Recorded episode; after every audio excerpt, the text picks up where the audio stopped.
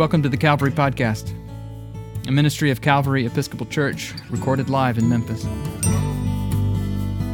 The Calvary Podcast is weekly sermons, but also conversations, reflections, and provocations about the mystery of God and what it means to be human in the world in need of repair.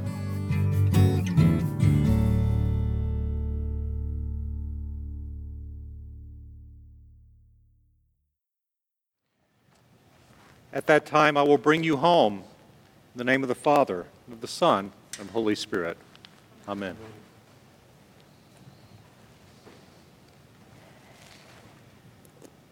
Kathy Izard and her sisters didn't play house growing up, they played Hallmark. For every relative's birthday, anniversary, or holiday, their mom got out the arts and crafts supplies, and she and the girls created elaborate custom cards. Glitter and glue were not enough. Each card had to have a theme, an illustration, and a message. For Kathy's six year old birthday, her mom went over the top. She stenciled 10 beautiful invitations for Kathy's friends. They selected a cartoon theme for the party, and each friend came as their favorite character. Kathy came as Linus.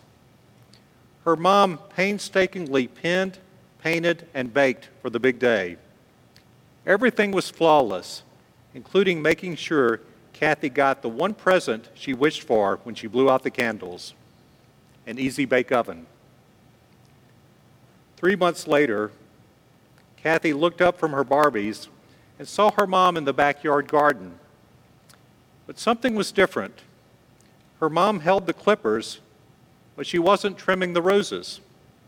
She appeared to be talking to someone, but nobody was there.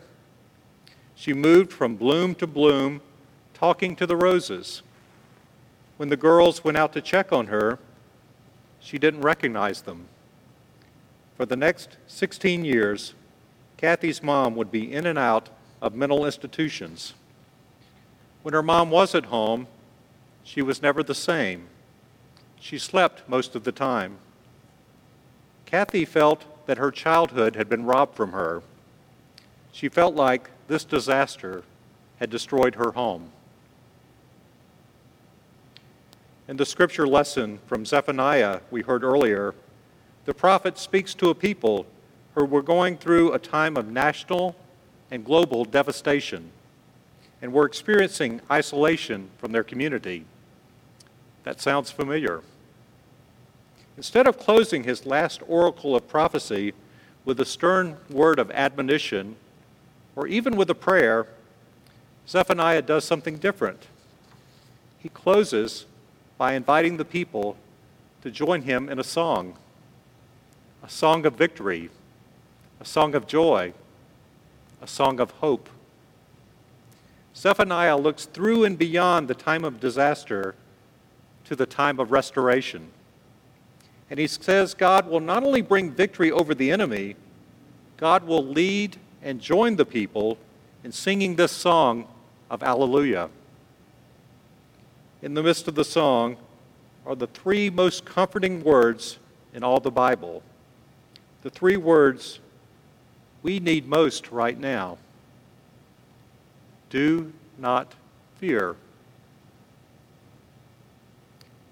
Those are the words we just heard the angels say to the women at the empty tomb Do not fear. I know you are looking for Jesus who was crucified. He is not here, for he has been raised. Then the risen Jesus himself appears to the two Marys, and his first three words to them are Do not fear. Go and tell my brothers to go to Galilee there they will see me. This Easter season, I find myself identifying most with those brothers, Jesus' male disciples. Their first experience of the resurrection did not happen through the magnificent appearance of an angel, nor by falling at the feet of the risen Jesus himself. Instead, resurrection came to them as they were locked away in their homes just as you are tonight. Resurrection came for them when the two Marys knocked on their doors and shared the good news probably with this preface Do not fear. No matter where or how, the important thing for us is this resurrection still comes. In the song from Zephaniah, God sings out, I will remove disaster from you, and I will bring you home. At the time, I will gather you. God also sings, I will save the lame and gather the outcast, and I will change their shame into praise. After hearing about Kathy Izard's hallmark early childhood, you will, be not, you will not be surprised to hear that later she became a graphic designer in Charlotte. She had given up on church and God until one day one of her daughters spotted a painting of Jesus and said, Mama, who's that? The next Sunday, she loaded up the family in the minivan and took them all to church. There, she learned of an outreach ministry, much like our community breakfast, that needed a family to volunteer for the fourth Sunday. So a few Sundays later, she again loaded up the minivan and took her family to the Urban Ministry Center to make and serve soup and sandwiches for anyone who needed or wanted them. Around that time, Kathy's mom, whose mental illness had finally been diagnosed as bipolar and who was responding fairly well to medication and therapy, sent Kathy a book entitled Same Kind of Different as Me.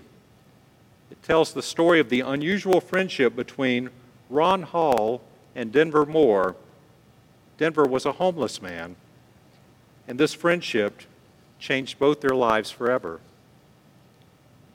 Kathy's party planning instincts from her early childhood kicked in, and she decided to hold a fundraising gala to benefit the Urban Ministry Center.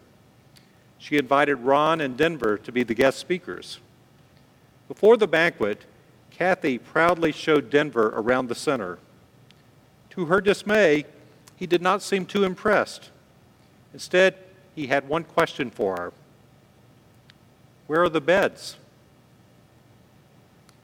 Answering that question propelled Kathy on a five year journey to raise $10 million to turn a former junkyard into a 100 unit apartment complex to give permanent housing to the chronically homeless.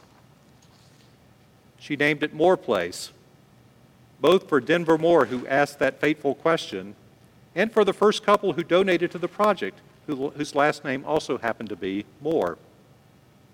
Along this five year, seemingly impossible journey, unexpected persons would pop up at just the right time. Kathy, who felt God had abandoned her as, as a six year old, learned that God is not only still here, but is singing alongside her.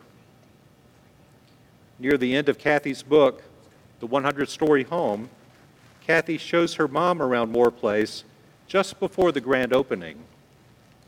Her mom tells Kathy and her sister, I always wanted to be there for you girls, but then it would happen again. Meaning, one of her isolating episodes of mental illness. Kathy writes, At last, there it was the shame, the secret, and the thing we could never talk about. Mom's version of again was so different than how it all could have been. Any one of those agains could have been the end. Each spiral into mania could have been a suicide. With each new round of medicine, she could have stopped taking them. The pain of each lost year could have been amplified if she had coped using alcohol. None of that was her story. None of that became my story. We stood together in this moment, and the past 40 years, including those 16 lost years of my childhood, were with us. Seconds earlier, those years had been wedged between us, but it felt like they had just begun to compress in a time warp, finally pulling us together in an accordion of forgiveness. As though it were foretold by Zephaniah, God still had some more singing to do with Kathy. A friend invited her to put her newfound gifts to help raise $25 million for Hopeway, which turned out to be the region's first and only nonprofit residential facility for treating mental illness. God sang Kathy full circle from disaster to home. And this unique Easter, God is singing us there too. Amen.